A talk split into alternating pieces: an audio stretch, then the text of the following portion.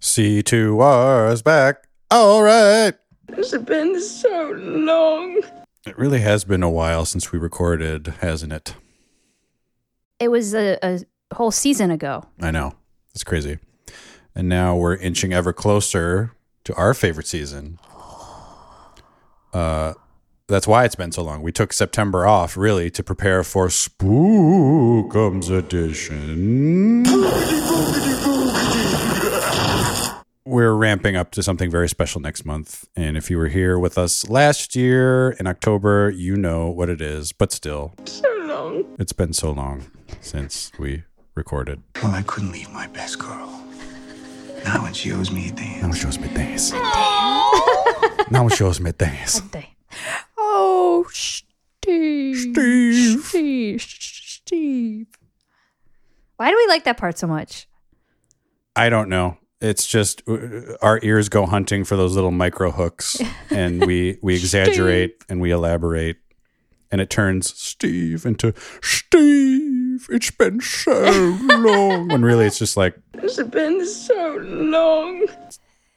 But it's like her old person makeup and I don't know. It's so funny. yeah, which is like half practical, half CGI. It's really off putting, but Well, I couldn't leave my best girl. Not when she owes me a dance. and not when she owes me a dance becomes now she owes me a dance. Yeah. What? Oh my god, she owes me a why, dance. why are you talking like that? why are you talking like that? Hey, we should start the program. Okay. Hey, Angie and Jeff, what's up? What's up? What's up? What's up?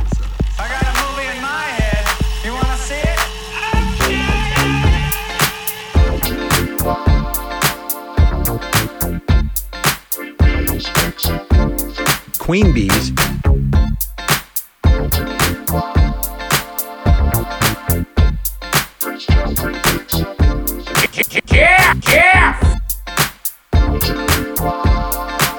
What is it? Please rewind this cassette before returning it to your video library. Hi. I just made that today. Hi. Jim Rash. That's from Community. I love Jim Rash's voice. Hi. It's such a great read. There's so much emotion and creepiness and and feeling in that. Hi. And I love that I expect the hi. so when you throw a little curveball in there, it makes it, you know what it does? What? It makes it fun. it makes it fun. It's fun. Uh, hello, yes, hi, hello. Hello, this hi. is Cruel to Rewind, the world's greatest underground Chicago-based movie podcast. I am Prince Jeffrey, I am Queen Bees. and it's lovely to be with you. Angie? Hi, it's Angie. Yes, it is her. Prince Jeffrey, what are you the prince of? The land of stinky butts that never stop smelling? Jesus, Karen. Karen, come on, Karen. Um, Can HR say stinky butts? Is that allowed? Is Karen in HR or is Emma the English woman in Oh. HR? I can't. It's our, our network is expanding so quickly in Our front of our staff eyes. is just multiplying. Yeah, our vast uh, uh, multimedia empire, Um, Conglomerate. C2R star. We're Entertainment C2R20. entertainment C2R20. That's a better name. Thank you. Uh-huh.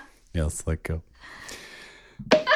We went public this week. uh, it's great to be with you, dear listener. We are, uh, this is sort of a bonus episode, but really it deserves more respect than that.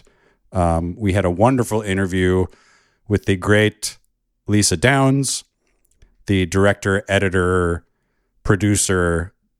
She wore all the hats. Everything. We learned that she. In, in these situations, you have to do a little bit of everything. Yes, she did everything for Life After the Navigator, a wonderful documentary about Flight of the Navigator that also delves into the life of Joey Cramer after the film. This is our first interview with someone in the business. Hopefully, it's the first of many. So, hang on, hang on, hang on. I'm getting a fax. Um, what is this? Just a moment. I always get stuck. What the fuck is this? Come on. Yeah, hello. Dialogue.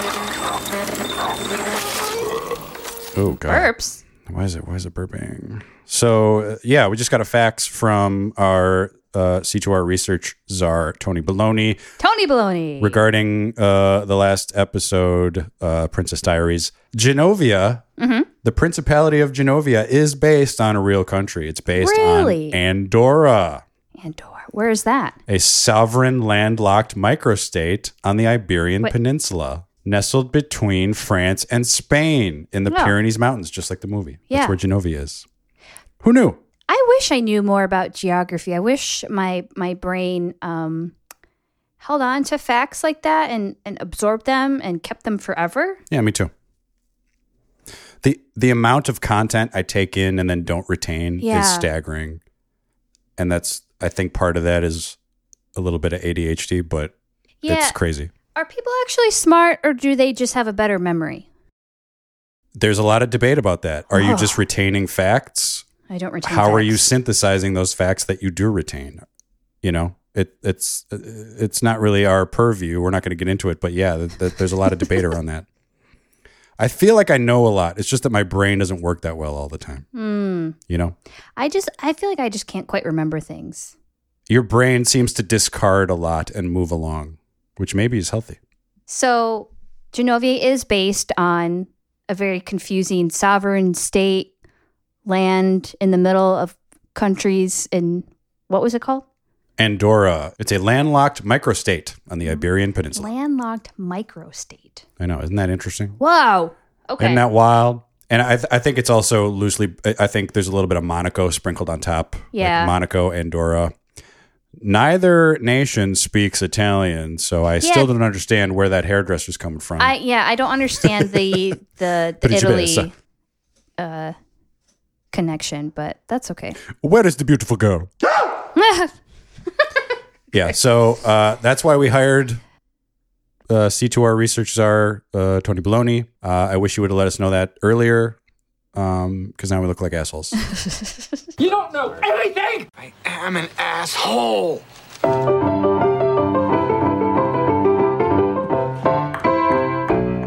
And we're moving on. Okay. Moving on. the plan forward is to move it along. Okay?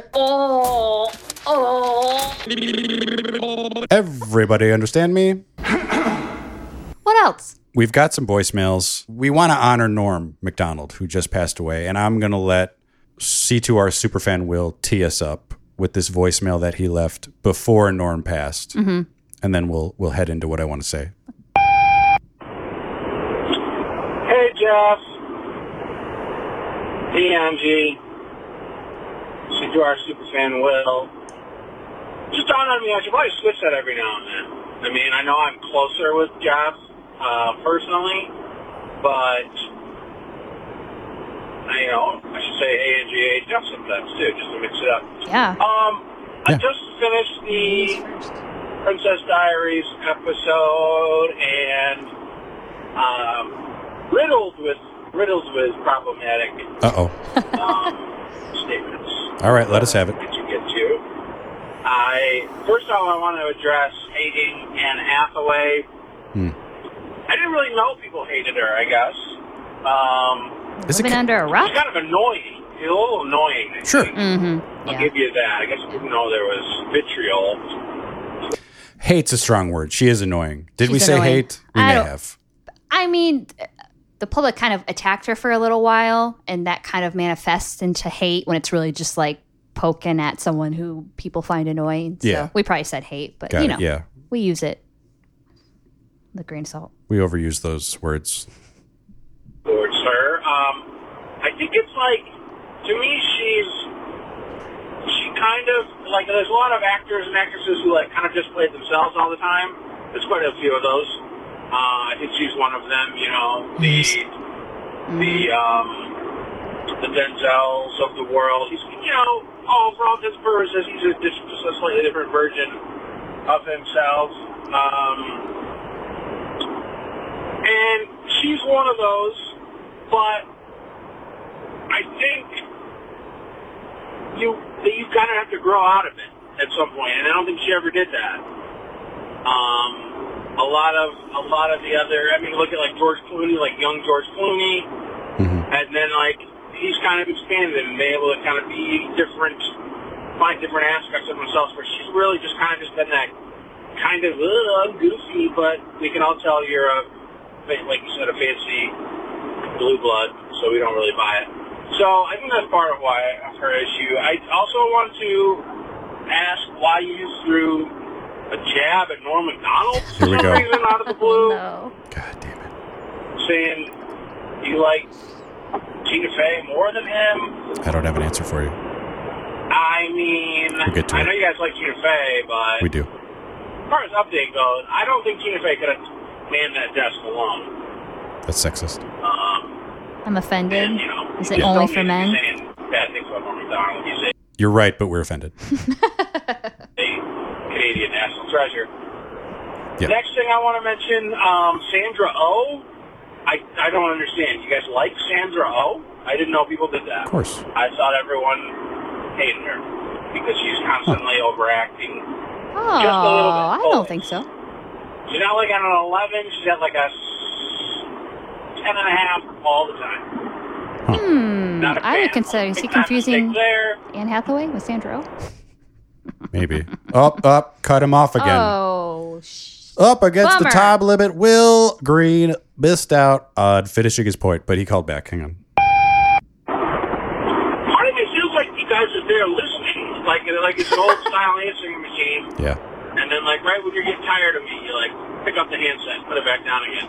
Never get tired of you. Hopefully that's not the case. But uh, last thing I wanted to mention is uh, I want to officially start a campaign uh-oh. to have Brink exclamation point be a listener pick. Oh, it's happening. I really wanna I Brink. really wanna hear Jeff's take on Oh, Brink. yes. We'll be doing Brink. Yes, Will. It's a Yes. classic Disney movie that isn't good, but I think we we all love it a little bit. I'm a little old for it. My little sister would watch it, You're right. and I would uh, pretend I didn't like it, but it was Oh, yeah, sure. Those rollerblading guys just sucked me right in. I, Yep. I wish I was home. So Mhm. Yeah. that's it. That's an official sub- listener pick submission that I would like to put in. I don't know if there's Done. a Dropbox or like or like a place where I Fax it over. mail that, but I'd like to submit Brink exclamation point as it is. So yeah, big swing and a miss on this last episode, guys. but um, you know, 500 is not bad. You're baseball player, you're doing the Hall of Fame. You know what I mean? See ya.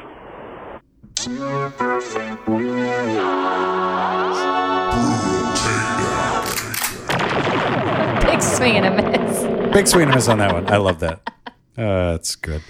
Oh. So we are going to do Brink. Yeah, for sure. Brink! Exclamation point. Yes. Brink! Break! Do it again. Break! Brink! Stop it! I listened to this voicemail weeks ago and I realized after saying, quote, I want all the smoke and Tina Fey's better than Norm, I can't really defend that position. Like I'm far more familiar with Norm's material in that role. And then Norm passed away while I was preparing the statement to walk back what I said. Yeah. So we just want to honor him briefly. I just, well, let me just say, I get overexcited when we talk about Tina Fey because of all the entertainment she's given us. You know, 30 Rock, Unbreakable, Kimmy Schmidt, uh, Girls Five Eva. Um, I was I was sort of transferring that love over to her time at the update desk, even though I couldn't quote one sketch that she did. And that's my SNL era. Like Right. that's when I started watching Saturday Night Live and I've gone back and watched old stuff before, seen old clips, but that was my era and maybe I've influenced you a little bit into thinking but you know like your era of SNL is very personal and very Exactly. special to you and that's mine and I'm sure I project a lot of it onto you and I I just I love her. Yeah. I think she's done a lot for uh, for comedy. Um, so Oh, maybe I've maybe I've uh, projected that a little bit onto you, and It's possible. because that that was my era, but your era was a little bit before that. You know, yeah, it's possible that you poisoned my mind. yeah. So it's it's all my fault. I do. There is an early 2000s blind spot for me with SNL. Like, I, I think I tuned out for a little bit because I can't tell you a bit that they did uh, Tina and Jimmy besides, guess what, Tina? You didn't invent glasses. That's the only one I can remember. And then, kind of mid to late 2000s, I started to really love it. Kristen Wiig, Will Forte, Yeah. Bill Hader, like unbelievable talent. Seth Meyers and Amy Poehler on the update desk. Mm-hmm. But That's probably the one I remember a little bit more, but I do love that era. Mm-hmm. You know, I was mid 20s. It's just the perfect time. My first SNL anchor was Kevin Nealon. And then Norm Macdonald came out of nowhere, just sort of a punk rock, I don't give a fuck aesthetic. And I just, I heard a supercut of his OJ jokes and his Michael Jackson jokes oh wow, yes. it blew my mind. And then there's also you can look it up on YouTube when he came back and hosted SNL uh-huh. in 1999 after being fired a year and a half earlier, That's insane. and it's brilliant. So what I'm saying is I'm walking back my statement that Tina Fey is better at update than Norm because I can't back it up and could like I can't defend that position. Um, so C2R superfan Will, you took me down a peg or two, and you're you were right to do so. I mean, I, I knew about Norm Macdonald in eighth grade when I watched Billy Madison 800 times. I watched it every day after school. Paula. So that's that's all that's the that's the norm I'll always think of is Yeah. just watching that movie over and over. And then he was on I think the most recent thing I saw him on was he came on to David Spade's show Lights Yes, Out. You know, in the last couple years. I think 2019 is when that show was on. Yep. He he does a really good job at making people who are very comfortable like being weird and funny and making them feel a little awkward and not really sure what to Yeah. do. And he did that on his episode. Um, and it's fun when people can get David Spade kind of like a little bit uncomfortable. Think about what you just said. He makes those who make others uncomfortable for a living uncomfortable. yeah. So that's like a black belt Yeah. in jujitsu. Yeah. It's Like- great. If there's anything above a black belt, I don't know. He's like a he's like a, ma- a grand master twice over. That's amazing. Yeah. Um, but Norm occupies a space in my mind similar to Maria Bamford or Dave Attell. He's just like he's someone your favorite comics look up to and revere. He's a borderline folk hero, and he will be missed. Okay, so let's recap. The bad news is I'm still not funny.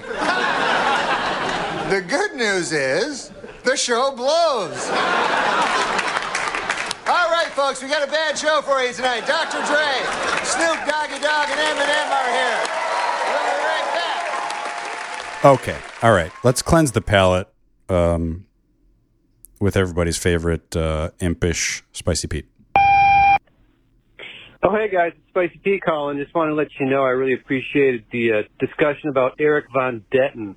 Uh, without any sarcasm, I saw Brink in 1998, and it was right before I started high school, and I uh, I saw Erik von Detten in that, and I was like, oh, cool, that's that's going to be my look. so I grew my hair out and uh, did the little uh, the little highlights. I'll need a picture, and, please. Uh, I may have I may have printed a picture of him. Just, yep. Prove for, you it. know, just to look at to uh you know for the hair and stuff nothing nothing else Uh, okay. but uh also a side note did you know that he was the voice of sid Yes. in the toy story movies so cool huh Erik von Detten all right bye I think that kid is some kind of lunatic or something. Oh, I can't wait to talk about Brink. I'm excited too. Yeah. Thanks for calling Spicy Pete and C2R super fan. Will.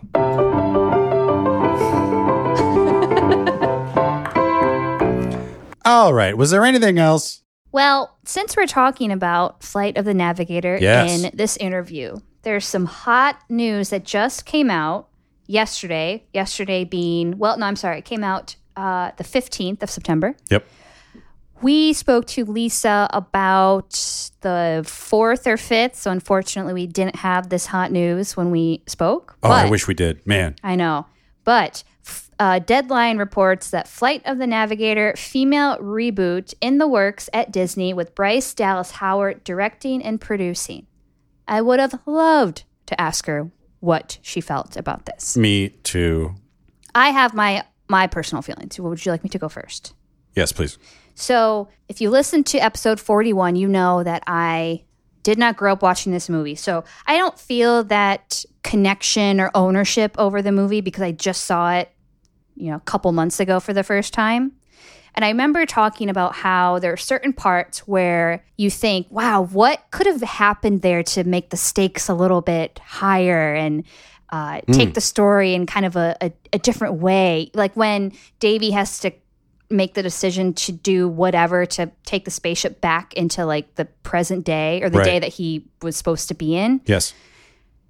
and he kind of just like decides to do it and then does it and it works but like what would happen if he like went into another time or dimension like what are these other elements that could have happened that's Yeah. where my brain went because you know just i've seen Wow. newer stuff that's been out like how they kind of take the story in different ways so i'm kind of excited i think like do tr- do a different story like en- enhance it a little bit you know but but but do a very uh do a nod to the original keep Gotta. some of those things in there because Keep- it's very important Keep the dogs playing frisbee. You Sure. gotta have it.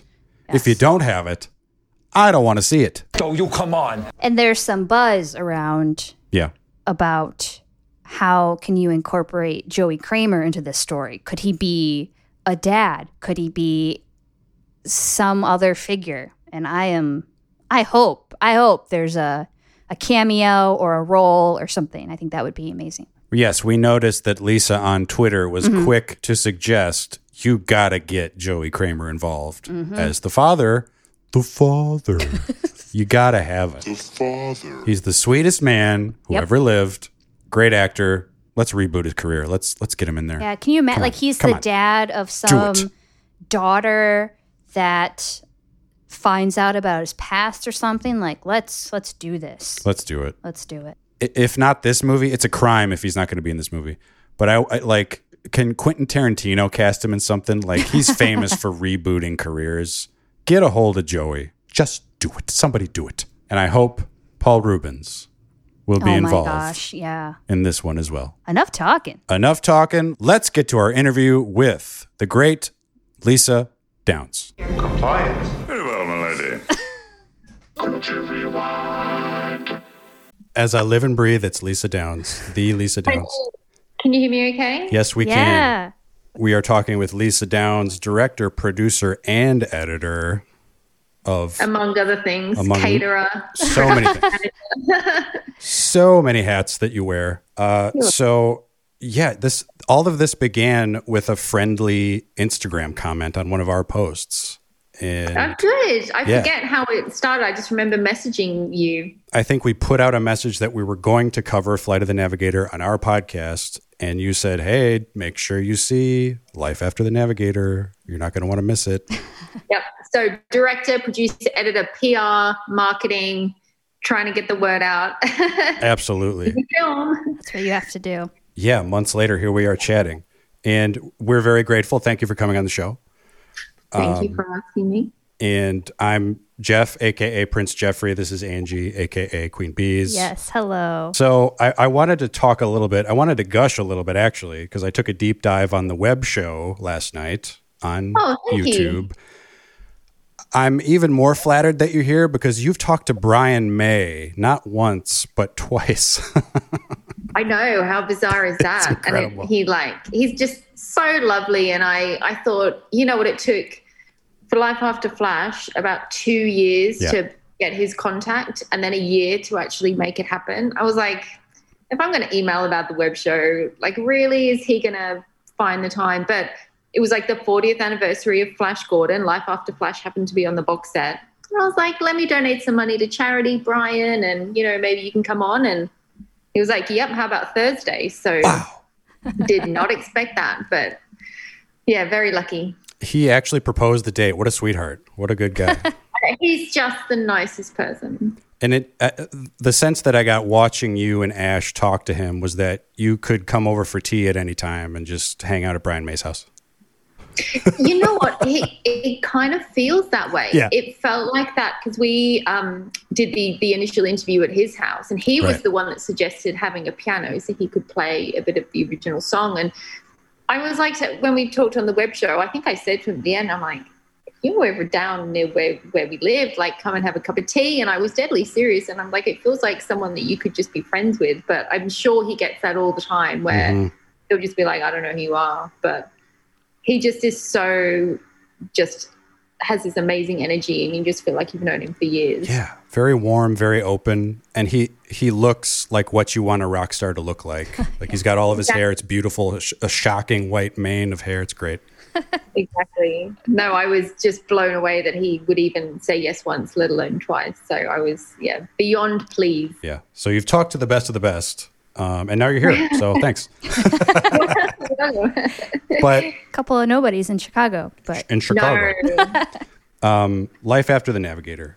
It it is just the most joyous look at that film from 1986, um, and at the same time, somehow this deep examination of Joey Cramer's life since breaking through in the movie, and you do it seamlessly, which I think is impressive.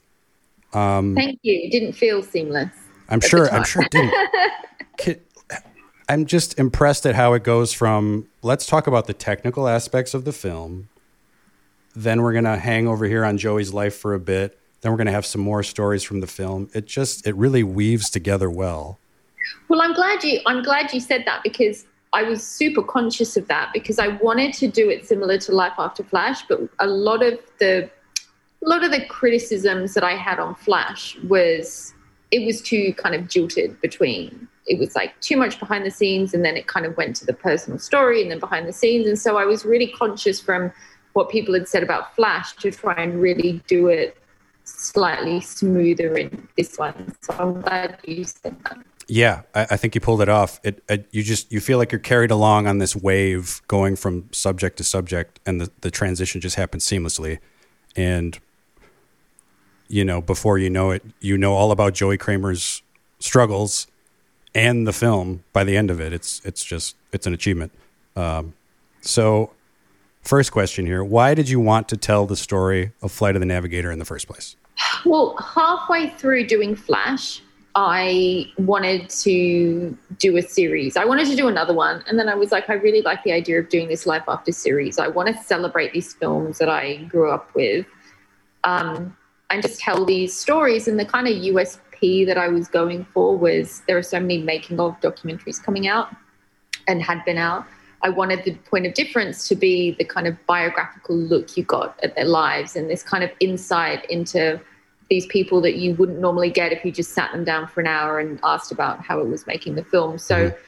halfway through during Flash, I started thinking about other films that I loved. And, you know, there are a few kind of tick boxes to try and get the right film and person um, for Life After. Uh, and I was like, well, I mean, Flight of the Navigator. You know, I had a list of like five films straight away, and one of them was Flight of the Navigator. And then I remember going to a party, um, and on the way, I Wikipedia'd him and read what you read on Wikipedia about him. Yeah. And I just thought, I said to Ash, I said, this is it.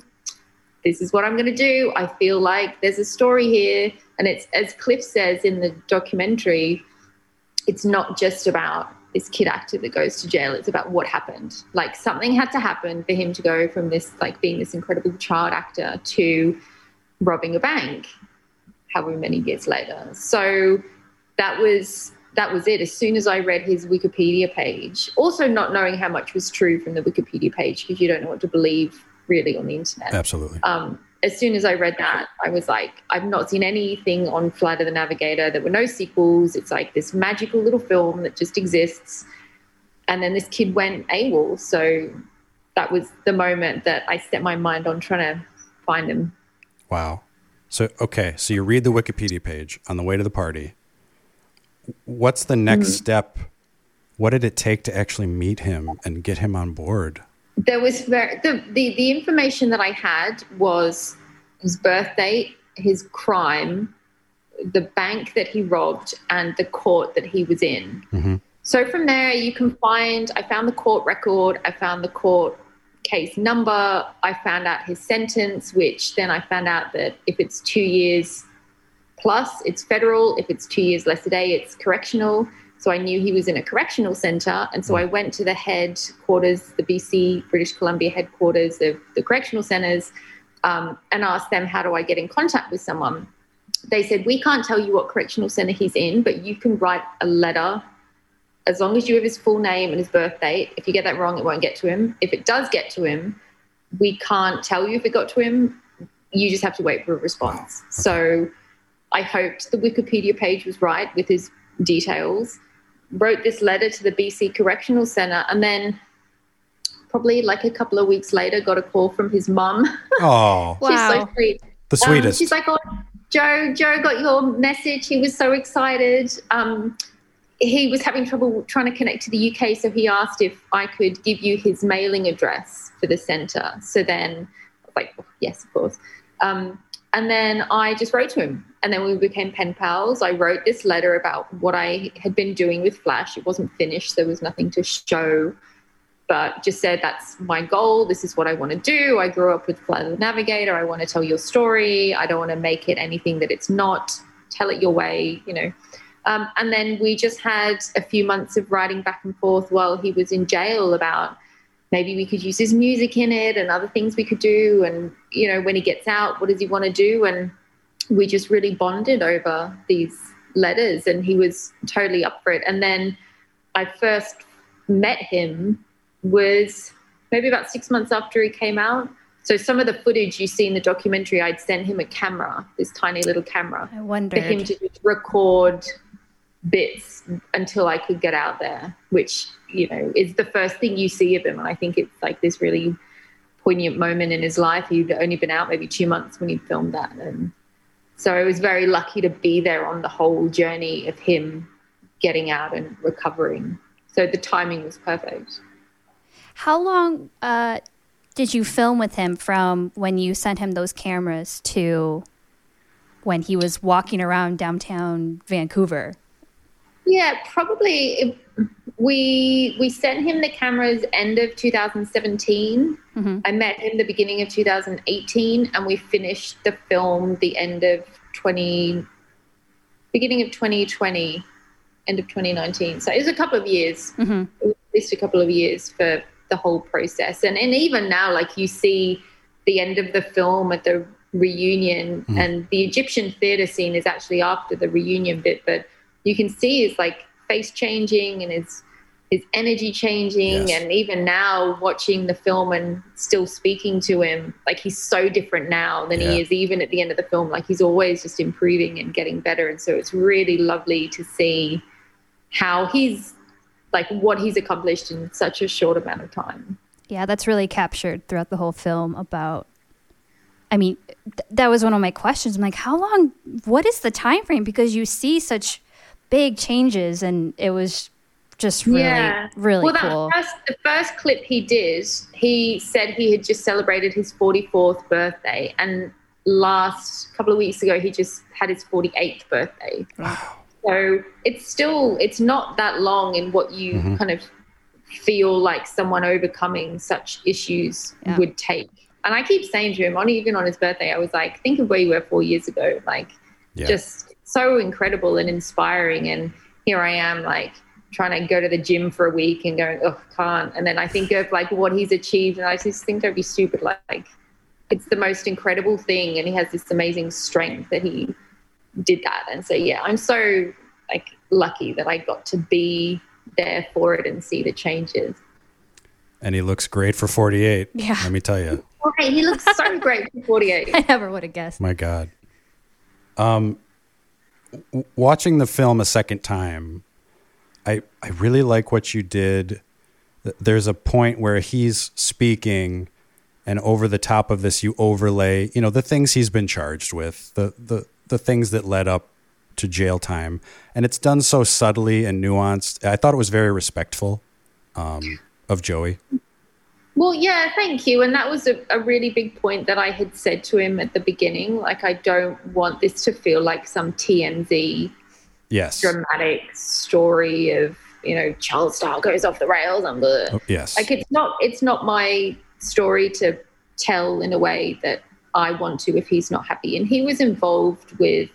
Um, I sent him a couple of edits beforehand and to make sure that he was happy and that I didn't take anything out of context. But for me, it wasn't so much to go into the detail um, of everything that happened. I mean, that first interview that I did with him, where he was wearing the NASA shirt, the main one, was like four hours long, and there was so much stuff that I didn't include Mhm. about his story. And I said to him, I said, look, what I've tried to do is pick the key points that were real turning points in his life and follow that as the narrative. And so you at least understand what he's been through without going into s- all the little details Right. and the things that happened. And so for me, just having that section where you have literally just all the court records come up was yeah a way of going you know look he, he got into some trouble we don't have to go into every single one of these because the main one is the bank robbery that was the turning point of him to change his life so Mhm.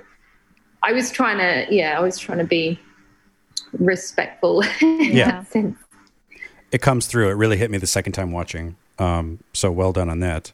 And it, it's just a reminder. He's such a sweet man. You see that throughout the film. It's just a reminder that given the circumstances, I don't know. There, there's no telling how we'll react to a certain set of circumstances. Like young stardom must be unbelievably jarring. I mean, we see it time and again, but it's just a good reminder of that. Well, that's it. And it's not always a product of home life. It, it's not always a product of on set. You know, a few people had asked him, oh, hey, you know, what was the set of Navigator like if that, you know, if you had kind of gone down that path? And, you know, he had an amazing time on set. There was nothing that happened that has happened to other kids, child actors. Um, you know, his mom, everything he did, everything she did was just with the best intentions and you know wanting the best for him and just it was just circumstances of the school and the friends and yeah you don't know what is going to be the trigger for these child actors but i guess it's different environments of how they cope with it. Mhm. and it's such an impressionable age too 13 or 12 or you know it's really hard. So you know he had the best of intentions saying you know i really want to act but let me be sensible. I want to go back. I want to go to school and have normal friends have a normal experience and then i'll get back into acting let's finish my high school degree. And so he had the best of intentions. It's just you know it's so it's heartbreaking when you you see it happen. But yeah it happens so frequently to child actors for whatever reason it is that causes them to go down that path. They're so influenced. Hmm hmm I mean, if if his dad really said what he said to him word for word, um, I don't know how I would react either. That that scene was heartbreaking. You Mhm. know, Yeah, and there was a, there was a lot of other stuff that he had talked about with his dad too that I didn't include. sure, sure. Um, but yeah, you know, it again, it's it's heartbreaking. But then you see how I guess his his existence came to be, and Carolyn is the loveliest woman. But some people might go, well, you know, there wasn't a stable home life. They were living on a hippie commune, and she just Right. picked a friend to have a kid with without thinking of him having a father figure. And so there's all these, just so many factors in it. Hmm. But bless him, he's like, you know, always had the the best intentions of, even when he was going through the Yep. rough patches. you see that. Do, do you guys keep in touch regularly? You two? Yeah, all the time. He's That's great. like, he's coming. His mom's coming to stay with me in November. He's coming to stay with me in December. Um, because Aw. they're out for a couple of things. He's gonna hope he's gonna be at the Comic Con in Scotland in six weeks. So I'll go up to Oh, see him and be at that. And we talk regularly. I send him birthday presents. He's yeah, he's a super super good friend. Cool. Does he send you demos of, of songs? no, he hasn't. I don't know if he's written anymore. I'll have to ask him. I, I, I'm sure he has this extensive back catalog of songs. It's so cool when he was sitting down with the guitar. Yeah, and see. you and just kind of listening to the lyrics and knowing when he wrote them and why he was writing them was yeah. he's he's a talent for sure. Yeah. Bottom line, Joey Cramer is the sweetest. Top Uh, guy, two thumbs up for Two Joe. thumbs up. Would recommend. Um, so, apart from Joey, Mhm. What was the most difficult interview to secure for the for the film? For Navigator, I was very, very lucky. Okay. Flash, so many. Navigator, Randall was one of the first people that I met because Joe still had his email address and connected me. And Randall came to, I mean, so like he didn't have to. He, I emailed him. I was like, I'm having a screening of Life After Flash in LA. Like maybe you want to come, you know. And he did. Wow. I was like, no one, no one does that. But he did. He came and I talked to him afterwards and I explained what I wanted to do. And he was like, yep, happy to help however you want to help. Wow. So I interviewed him, and then he came on board as an EP um, because he was so supportive of the film and pretty much is still in contact with everyone. So he just emailed um, nearly everyone. Albie Whitaker, I found on Facebook and tracked him down to his work, and then Kerry Rogers, I had seen on Twitter that her daughter was acting and she had tweeted saying, Hey, if there's a sequel to Flight of the Navigator, cast my daughter. And I connected with her. And, um, but yeah, it was surprisingly easy, Wow. which was amazing after the, the, the attempts at getting interviews for, for Flash. But they, I mean, the most, there was one interview that I would have loved to have happened, which was Alan Silvestri, the composer. Yes. Um, Randall reached out to him and he did say that he was willing, but I think it was at the time of Endgame. So he was slightly A little busy. A little tied up. A little busy with Under- Endgame. Um, so he was one that was difficult in the sense that I couldn't make happen, which was disappointing. But I feel like everyone else, you know, so many people are in it from the cast and the crew that I don't really feel like you're missing it too much. No. And I never expected Sarah Jessica Parker to say yes. Right. Yeah, she's the Timothy Dalton of Navigator. Yes, right. Did you approach Paul Reubens at all? I did. I did through Randall. Um, really lovely, really lovely guy. Super lovely response. Very respectful, and just said, um, "Thank you, but it's not for me." But I have very fond memories of the film, and so I was like, you know Oh. what? Oh, not that's everyone wants to talk about it. Yeah. Um, I reminded him how much he meant to fans, and you know, super, super lovely. That's but great. would have obviously loved to have spoken to him. Going back to Alan Silvestri, I could watch that opening sequence of the dogs playing frisbee and the 80s synth on a, on a loop. I could watch that all day. I was trying for the documentary. I was trying to find a dog frisbee show to go and Yeah. film that. Um, and we actually had plans to go to Florida. I was going to meet Joe there, and we were going to go back to all the locations and do like a little walk and talk around the houses, and go to Disney World to try and find the ship. And Oh, then I was going to try and find a dog frisbee show, but that was one of the trips that um, I had to cancel because of lockdown. That was going to be early last year so I didn't get to do it. Um, and we had also had plans to go to um, see Ed Ike in, well, in person, but luckily his son had a 4K iPhone, so his interview's done on an iPhone. Um, I don't know if you can tell. Um, so that Yeah. would have been nice to do that, but yeah, unfortunately that trip didn't happen. But we made it yes, you did. anyway. Yes, you did. But yeah. I would have loved to have done a frisbee thing. That was I was that was the first thing when Joe said yes. I was like, right, I'm going to do frisbees. I'm going to get dogs. I'm going to have that whole intro. I have like the introduction of the documentary. I don't know if you anyone notices, but I had all the names pop up like the same like position and the speed as the intro of Navigator, and so I really Oh, wanted to do this whole homage to the Oh, opening. wow. That's great. Yes. And I don't know what it is, but it's just 80s kid catnip to see dogs catching frisbees with the synth behind it. It's just, I know it's, brilliant. Um, it's a true iconic moment. it is. And I had I had no memory of it revisiting the film when we watched it for our podcast. I had no memory of this dog frisbee scene. I was just blown away. Yeah. Wow. Yeah. What was your memory of it then?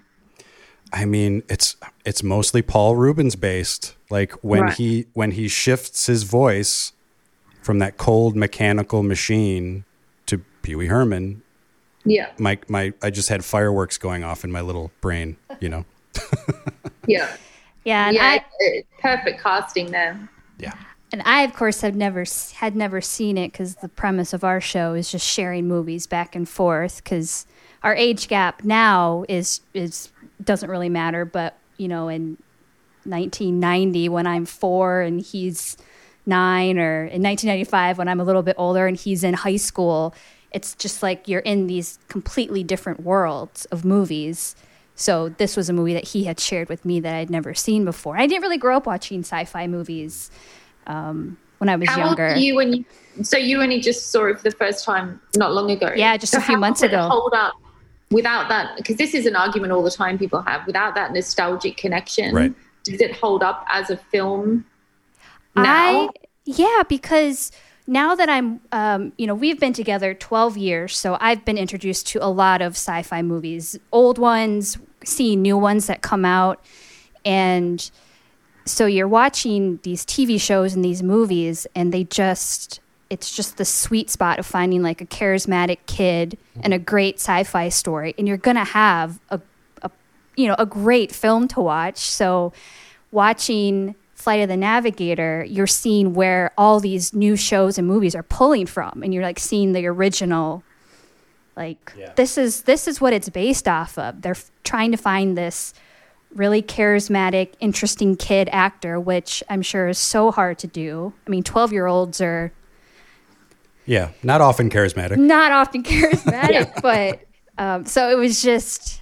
I mean, I loved it. Was just this really cool connection point to see where these newer movies and shows are pulling from. You know, this is the original. And This I is think the basis. CGI, the effects hold up too. Like Yeah. sometimes even I was watching Titanic not long ago, and I was like, "Mm, it's kind of shifty on the green screen there, but um, I think it really holds up for an '80s film with those special effects. It's I know. brilliant. The the combination of the early CGI and the stage magic. My Yeah. God, Yeah.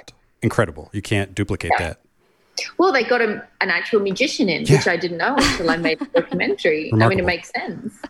One of the parts we really liked. There's a quick segment with the original writer, Mark H. Baker. Yeah. Um, he talks about the original story idea he had, where the machine is built from the kid's dreams, and it's it's very surreal. Did he go into any more detail about that? That was fascinating. He did, and I actually asked him if he still had um, a copy of it because I wanted to show some of the original sections of it. Um, he had thrown out all the hard copies, and the only copy he had was on a floppy disk, and he had no way to access the floppy Oh disk. no! Um, so he was trying, and then I think it was encrypted as well. like- Like he put a password on it. So it, I had really tried to get a copy of the original script. Um, but no, his main thing was just it was it was a lot darker um, than this one. It wasn't so much a family film. Um, I mean, little things like the brothers' names were different too, but it was um, more that they the theme was about having this technology that they don't understand and they have to try and make it work and build this spaceship again using the maps in David's mind. Um, and there were more like fights with the government and it was much it was a much darker older audience before Disney family fight it. Yeah, Yeah. it. yeah, Yeah. it's fascinating. I Just think he I think he wanted it to be darker. I think to so. be honest. Um, Randall had said there are about 21 script writes, rewrites from Oof. his script to the finished product. Wow. So a lot of change. Like the Puckmaren wasn't originally in it. A lot of the characters, the little um, aliens, were all introduced to make it more Disney. Uh, that wasn't in the original script. Oh wow. second to Paul Reubens, that's my number two memory is the Wall of Creatures. It's indelible. Like once you see that as a kid, you'll, And how there isn't any real merchandise for it. right. I don't know. I mean, they set that film up to be merchandise city with all those little creatures, and then, like, I, I guess you know, if Disney only owned the rights to North America, maybe it was an issue with licensing, or you know. But it just seems crazy that they hadn't done any merchandise on it. That's a great point. Like eBay should be full of those plush creatures right now for sale. I, I would say. completely, completely. Yeah. I mean, Joe, there was a limited edition. I don't think it's out yet. Someone had made um, a little David Freeman pop character. Um, Nice. I don't think they've started selling it yet, but they have made one. Oh, Um, cool. not, not through the pop vinyl, but their own company. But I would love to have like a little Puckmaren on my shoulder. Yeah, and, Oh my gosh. Yeah. It would it would be a number one seller. We love trinkets and collectibles Yes. From movies. More of those. We yeah. need them. We're we're working on a proper studio that's full of them, full of trinkets, full of collectibles. Ah, that's what I hope. We've got this room next to where I am where I want all my little trinkets that are currently all in bags yep. to just, you know, Have they a deserve home. to be seen. Yep. But- Agree. By the way, I love the the backdrop you have on the web show. It's yeah. Oh, good. I thought you meant fun. this one. I was like, you have loads. I love beige. I love I love it so that shade of beige. No, it's Do you do you see? Um, there's a little UFO coming out the side as a nod to Flight of the Navigator. yes. The detail is great. You know, you can I can picture you know walking down those steps and seeing the reel to reel tape player and all the you know Yeah. the, the old school audio equipment. It's great. Yeah, I interviewed Randall for the web show, and I um I told him about the backdrop. He's like, "Oh, I just thought that was your house." I was like, "I wish." no, with a we have a, a buck hunter machine, but that's about it. Nice. But yeah, I mean, I would love to have that kind of room. Oh my gosh, to have the navigator crashing through your wall, of course, who wouldn't? Exactly. Yeah. So we could talk about life after the Navigator all day, but I'm also curious: Are there any other movies from your childhood that come to mind that just made an impact? Is Oh my bubble? god, yes. I mean, my my childhood really was. So I was I was 82. So I was a kid of the 80s, Same. but then found out about these early 80s move, uh, movies when they were on VHS. So Yep. I didn't really see any of them in the cinema. My first cinema was The Lion King in '94. Um, Nice. So Nice. I kind of missed that whole experience, but I was the VHS generation. So I very much the classic ones was Never Ending Story, Labyrinth, Dark Crystal, Toy Soldiers, Corey Haim. Oh my God. All day if long, could yeah. meet Corey Haim. Um, like Goonies, Gremlins, that that whole kind of staple of you you say these 80s kids films and like there's no kind of really obscure ones. It's the 80s kids films are my my films that I grew up with. Yeah. Have you ever worked in a video store? Just curious. That's a that's a great job for people of our generation. I never did, and I kind of regret it. I it. never did. Okay. I really, I really wanted to, but I used to go every weekend with my dad, and I just loved it. And I used to get three movies every weekend. It'd be one I love, one I haven't seen, and one I haven't heard of that I'd give a chance. And that would be my thing every week was get these three movies. And oh my god, I I feel like they're going to come back in fashion. I feel like blockbuster style movie stores are going to come back in fashion soon. I think so too. I think They're going to regret closing all of the, the video stores all the, the last few years. Yeah, because all I think you have all the kids of the 80s Mhm. wanting the 80s back and the 90s back and the simpler times. And, Yep. you know, I don't, I like CDs and vinyl. I don't want the cloud. I don't know where anything goes. It disappears. I listen to it. So I want, you know, tangible things. So I think we're all at an age now where we're in a position to be making documentaries about these movies and making Marvel movies that honor these movies and setting up blockbusters again and making Stranger Things. And mhm. we're at that age where we can actually do something about it. So I do think they'll come back. yes, Yep. we're in control now.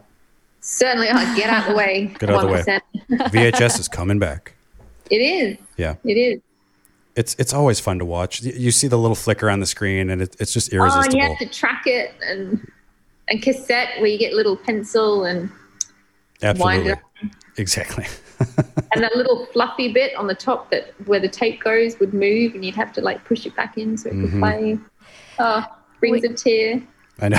Our VCR that we got at a thrift store a couple years ago completely ate a tape. Uh, what were we watching? I can't remember what movie we put in, but so now we have to go on a hunt for another one. We found this five dollar VHS uh, or Yep.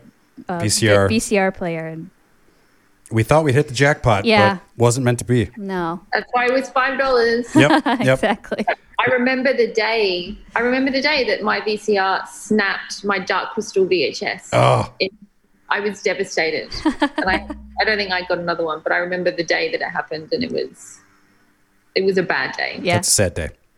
I'd It was a bad day. I'd like to get a, a top loading VHS to really get the full early '80s experience someday. I never had one of those. someday, someday. Yeah. Yeah, I'll- get the latest technology from 1980 today. Uh, hopefully, it'll be a little cheaper. But I miss the days where you would like scour the TV because I was a Corey Haim. I'm a Corey Yep. Haim fan, and his movies would always be on at 2 a.m. So I would scour the TV guide every week for all the movies of his that would be like in the middle of the night, and you would set the VCR for like 10 minutes before it starts in case it starts early, and 20 minutes after it finishes in case it was running late, and oh, just simpler times. Ugh, the best. And and you just had a VHS tape made Yeah. with the with the great. Just arrived this morning. Oh Boom. wow! Look at that. It is. That and is also, because. I wasn't sure what kind of case it would be. It's a proper plastic. Here's one I made earlier. Proper plastic, like rental store. I think all that, my, all oh. my old Disney cassettes were in this one. Yep. But That it's super cool. He, it's through Lunchmeat. They have like the little, like it looks like that's my handwriting. If anyone bought a copy, oh, that's oh, beautiful. cool. Yeah, shout out to Lunchmeat fun. VHS. And it actually, it actually plays. as well. Oh, that's fantastic. Uh, oh, it's such a satisfying snap too. You close that. Yeah. Yeah. That's great. We got a little rental sticker on the side, and Oh, those are really cool. So Bob Lindenmeyer, who did the opening credits and the artwork, redid the artwork for the VHS. And Oh, that's so cool. fine. Wow. Uh, uh, was it hard to get that made? Can you talk about that process? So, no, so there's a guy. Well, I mean, I wasn't physically involved with the making making of. Um, there's a guy called Adam Gradwell who looks after Joey for Comic Cons, and I'm working with to kind of get Life After movies out to Comic Cons. Mhm. Um, and he messaged, he was like, "You should put it on a VHS. Here's a website." So I emailed the guy and I said, "Can I put it on a, a VHS?"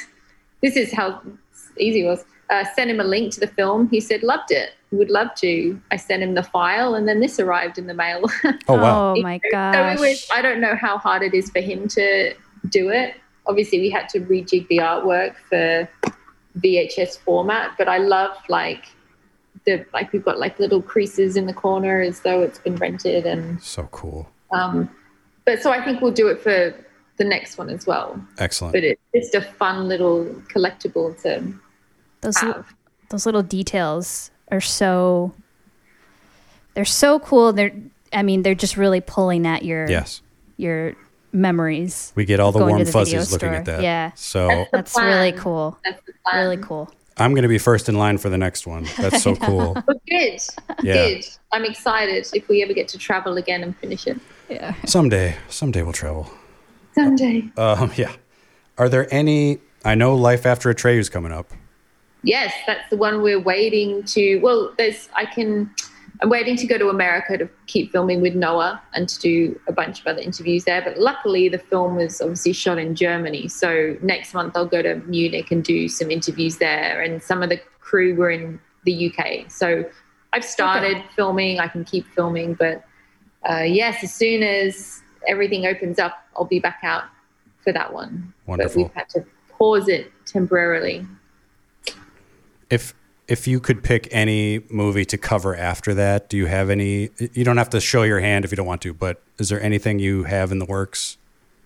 Uh, I do. I have two that we're going to start shooting when lockdown lifts.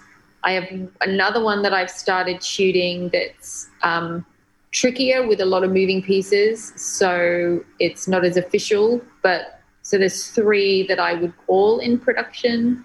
Um, and I have a list of, and then one that would be amazing that we're kind of talking about the funding for at the moment. So there's four. Oh others. wow, Wow. Yeah. that's great to hear. And then obviously a huge wish list. But yeah. And you you've really tapped into this. I mean, going back to Life After Atreyu, you talked to the childlike empress. You talked. I'm blanking on the name of the actress, but like you. Tami Stronach. Thank you. You really dive deep, and you you give us '80s kids exactly what we want. There's no other way to say it. Well, that she. I mean, I haven't done the actual sit down sit down interview for the documentary yet. Right. But I, um, she was at the Comic Con, Liverpool Comic Con last March with Noah, which is the last thing that I recorded before lockdown happened, like a week later. Um, and then she did the web show. So Yes. um, as soon as I can, I'll go and interview her. And she, you know, is doing Man and Witch now. She's got a, she's back into acting, but she's a dancer, and so I want to get some time with her dancing, and you know, really Oh, that's cool. kind of spend some time with her and marvel again at how beautiful she is. And I mean, even my year 12, I did textiles in year 12 and I designed my whole final outfit around the headdress that she wore Right. with the little pearl. So I knew I had that. I built that. And I was like, what can I do to fit my headdress with a child like him? And I was like 8, 17. So, you know, it stays with you. Uh, yeah, this stuff is indelible. It just stays with you forever. Um, One final question, very random. If if it doesn't resonate with you, we'll toss it out. But have you? So you, you grew up in Australia, correct? I, I did after the age of 10. After the age of ten. Yeah. Got it. Have you? Did you see a movie growing up called Frog Dreaming? No, and I saw your question. I was like, I, I doesn't even sound. It doesn't even sound familiar. Okay. What is? is I presume it's Australian. It's it's this Australian kids movie that was repackaged and released in the US and it's it's one of those I want to do a series on these kinds of movies where it- it's just it's the foggiest childhood memory. It's just shrouded in the fog of childhood. I haven't seen it since. I just have vague images of it and I was just wondering if maybe you'd seen it. No, but I will. I will look at it. I had the same thing for years. I was like, "There's a film. There's something about a hanging island and metal giants," and it Yeah. really frustrated me for like 20 years what it was. And then I found it was the Laputa Castle in the Sky, Got it. which I haven't rewatched now. But it doesn't it annoy you when you have that thing? You're like, Yeah. "Oh, the dogs and the frisbee. I know this from somewhere." Yeah, there was a movie with the the the, the guy who starred in ET. I'm blanking on his name. Um, Henry Thomas. Thank you. And there's like a crane sinking into a bog, and they think it's a monster, but it's a crane. And the movie's Henry called Frog Thomas? Dreaming. Oh, this is the. It's so Henry Thomas is in Frog Dreaming. Yes. Oh, uh, no. Okay. Well, But I will endeavour to watch it, and Yes. I hope that you get to as well. yes, yes. We'll do a, a weird series on foggy childhood memory movies. Yeah. Sounds like a winner. Yes. Oh, of course. Um, thank you so much for joining us. Uh, this Yeah, is, Thank you for asking me. of course, this has been a pleasure. Have you ever? Uh, well, I know things aren't really happening right now, but are there any comic cons in the Chicago area that you think you'd ever come out to? Oh, there was one that I was looking at in December. It's not. Is it Emerald or C C two E? Or there was there Oh, was one big C- one in um, December that I was looking at.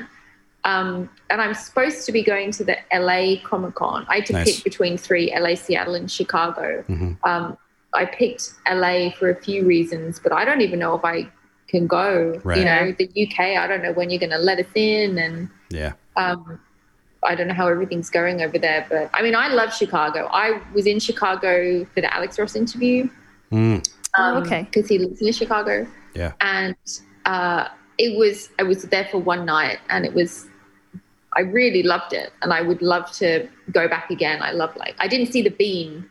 I want to go back and see the Bean. Then you haven't really been to Chicago. 'cause I you gotta see know. the- Well, we were going to stay for a couple It's of very days, and then I found out one of my favorite singers was playing in Kalamazoo in Michigan. Ah. So Uh-huh. instead of staying in Chicago, we legged it after the Alex Ross interview Mhm. to Kalamazoo just to catch this concert, and so I didn't really see Chicago. but I, I really love the atmosphere of it. The bean is like a curvy uh, spaceship, flight of the Navigator. navigator shape spaceship. It's it's very navigator like. Yeah, It is. Like We should, completely- like get the stairs coming out of it. there you go. Oh my gosh, those stairs are the coolest thing.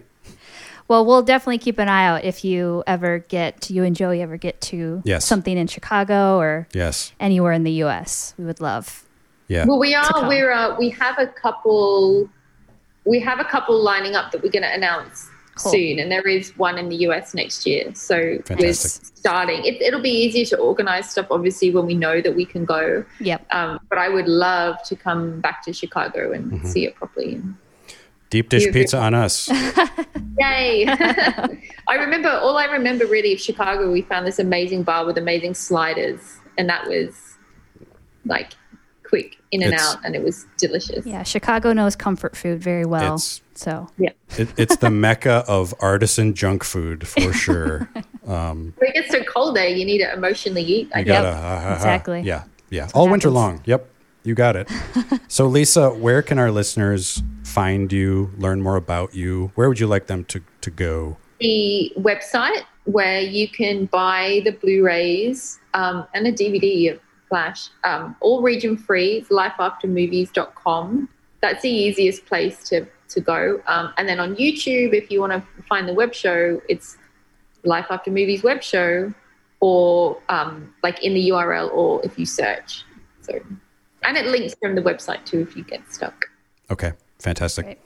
Thank you so much for being with us. You really made our week. You made our month. This is this is this was a big Yeah. interview for us. second of September, so there's time. Yes, yes.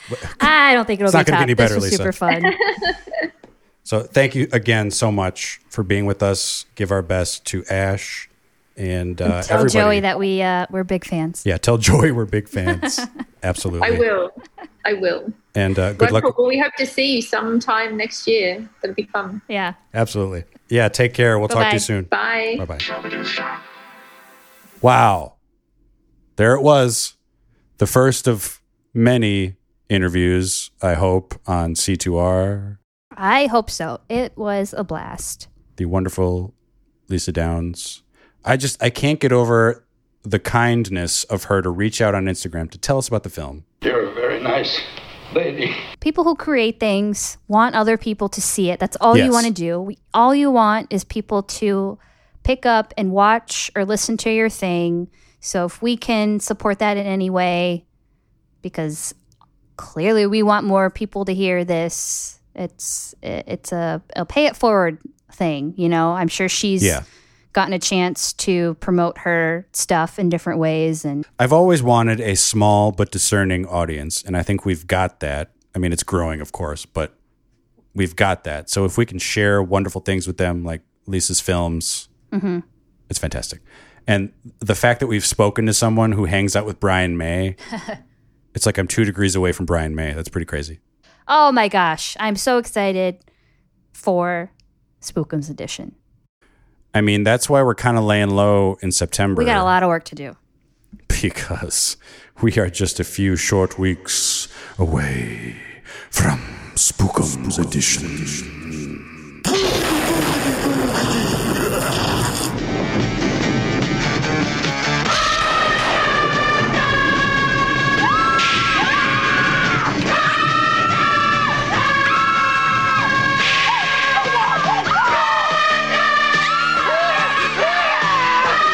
Scared. I'm scared. I am scared. I'm scared.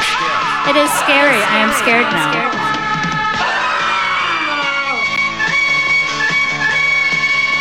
I'm coming apart.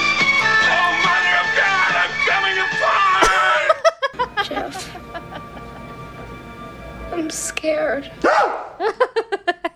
I've got something in the works that's just going to hopefully make your season a little spookier. And I can't wait to share it. And there may be some things that you can like purchase and then wear throughout October if you're into that type of thing. So just stay tuned. You if know? you're into it, if you like clothes, shirts, you know, maybe you'll like this. Mhm. Our uh, our director of art design. Wait, that's not it. That's not your title. Art director. What the hell? Are you okay? What the foop?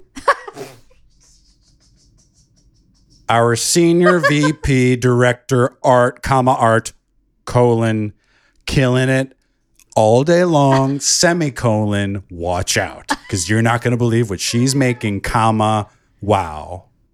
The shirts and sweatshirts on the way are going to make things a little spookier. Well, we sure had fun today. Yep.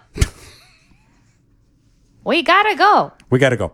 Uh, follow us on uh, Instagram. No, don't follow us on Fuck Instagram. that. No, Fuck follow us on follow us on Twitter, I guess. Just listen to the show and share it wherever. That would be nice. Yeah. You can follow us on TikTok, but there's nothing there yet. So just hang tight. We're gonna figure it out. But it'll be the same at cruel to rewind uh, Yep. slash TikTok. I don't understand You how got it it. works yet. Is there an at sign in front of it? I think it's tiktok.googlebuzz.friendster. Uh, Friendster. We're gonna get on that those we're gonna get on those those those talk themes. So like spooky talk, Yeah. uh Spook talk. movie talk, Is that a thing? I don't know. Is that for real? But yeah, there's all these like threads of, of, of talks. So we're going to find the right ones. We're going to make Jeff famous Yeah. because um, I just think we need more representation of men in their white men in their 30s with glasses and beards. There's just not enough out there. I mean, 40s before you know it. Sure. And I'm not using my greatest talents. Yep. Your voice, Dance, dance, karate kicks. karate kicks, saxophone, cheeseburger. Just kidding. Um, it, it's it's gonna be uh, the greatest social media account you ever seen. We got to go. Thank you for being here today. Stay cruel out there. and happy rewinding.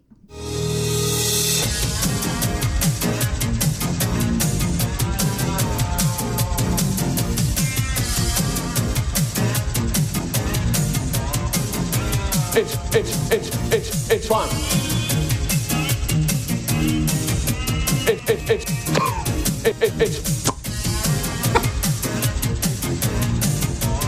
fun. It's fun. It's fun. Fun.